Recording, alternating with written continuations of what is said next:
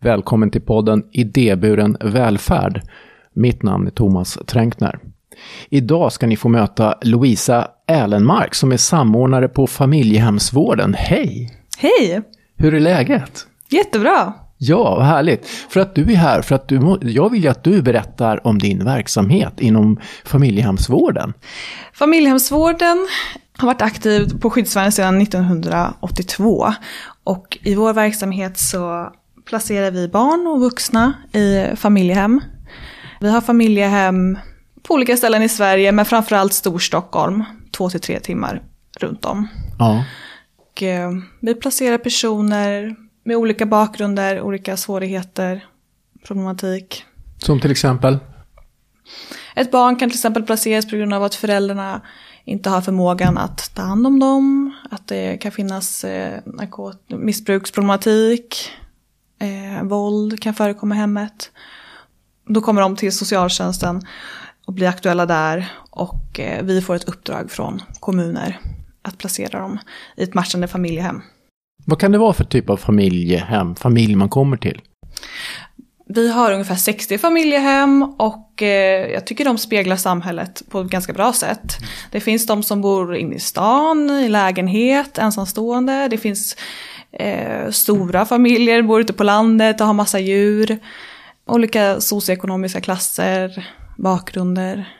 Så det är inte en, det är liksom inte vad man kanske ibland tänker på, någon det mer lantligt benäget hus Nej. med en gård eller sådär.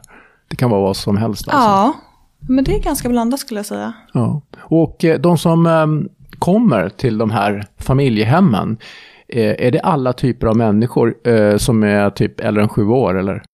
Vi har ju valt att ha från sju år och ja. uppåt.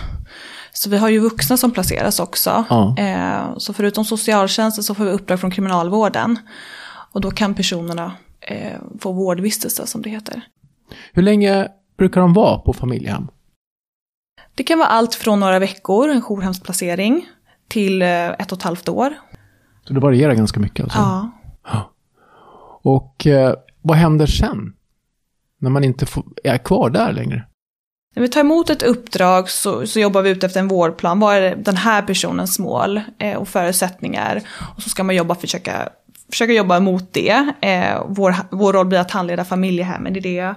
Men om det är en person som är runt 20 runt, så är det ju naturligt steg att efter familjehemsplaceringen kanske få en träningslägenhet som är ännu mer frihet och eh, mer ansvar. Men att någon kommer, någon kontaktperson hjälper till och stöttar mm. med vissa kontakter till exempel.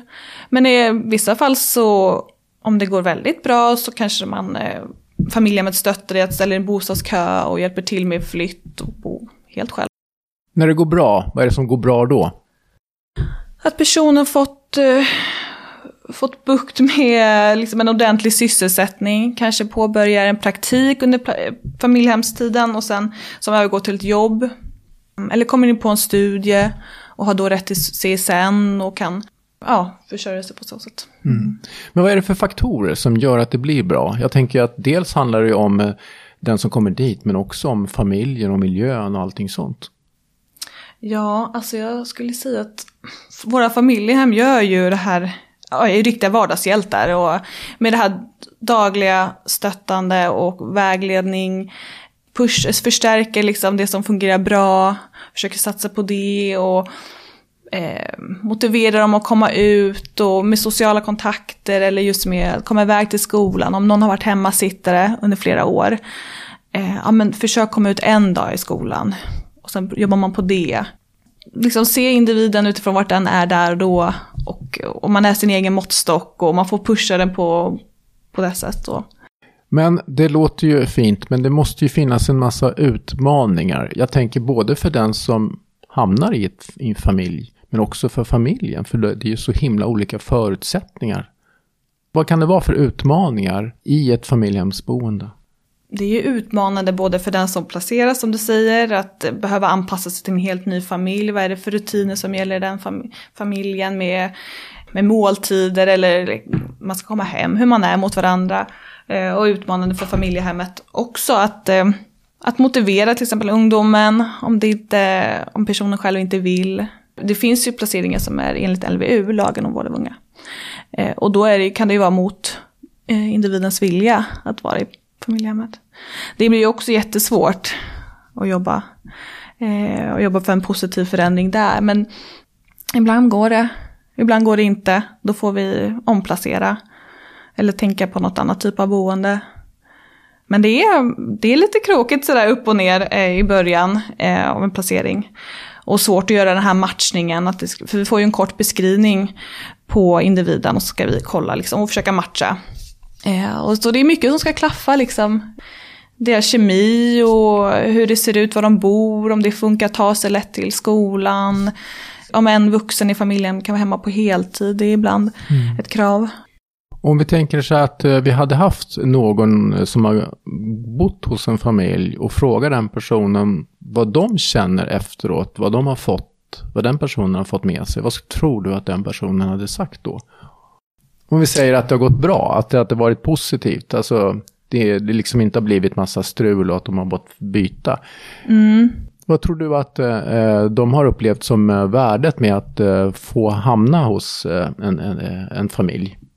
Jag tror liksom om det har varit en bra matchning och att eh, den placerade ser att familjehemmet genuint bryr sig, Stå kvar där även om ungdomen rymmer flera gånger, trotsar, skippar skolan men ändå finns där och visar liksom på riktigt att jag finns här, jag bryr mig och för det kan vara personer som aldrig har haft en trygg vuxen förebild i sina liv. Och då tar det tid att bygga upp den relationen med familjehemmet. Men så att det brukar bli väldigt bra när familjehemmen står kvar trots att, och det märker vi på, på erfarna familjehem, att så fort det blir en incident, en avvikelse, så vill de ändå fortsätta. De ser att här, vi måste ge de här många chanser.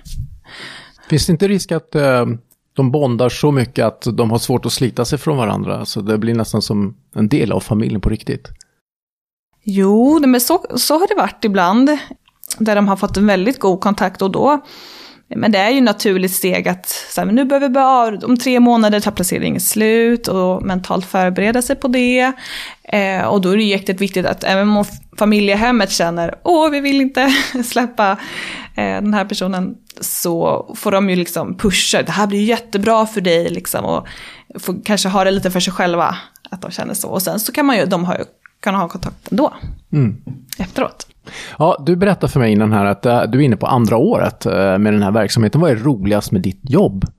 Ja, men det är så fantastiskt att det är så, man får möta så många olika typer av människor och eh, det är häftigt att få liksom hoppa in i en persons liv. Allt runt omkring, skolan, kontakter, fa, liksom familj. Och sen följa den personens resa. Och förhoppningsvis går det mot en positiv förändring. Och att man kan se en helt annan individ liksom i slutet av, av placeringen. Det är väldigt kul. Eh, och roligt att få träffa olika familjehem också. Åka ut till Sverige och, och också där hoppa in i deras familj. Hur jobbar ni som familjehem? Och hur är era barn liksom aktiva här? Och vad ger det er? Och, väldigt kul. Vad är svårast då och kanske jobbigast med ditt jobb? Ja, men det är väl lite motsatsen också ibland att man, eh, man följer en person så har man så mycket, lagt ner så mycket, man ger så mycket av sig själv på något sätt och eh, lägger ner så mycket tid och energi på att det ska gå bra och sen så går det inte bra ibland. Personen kanske tar återfall, eh, åker tillbaka till något annat boende då. Eller ja, eh, avviker från familjehemmet eller sådär. När det, man ser att det slutar dåligt. Liksom. Men det positiva överväger? Ja. Går det bra för en av tio så är det, så är det super. Mm. Mm. Tack så hemskt mycket Louisa för det här ganska korta samtalet om eh, familjehemsvården. Mm, tack själv.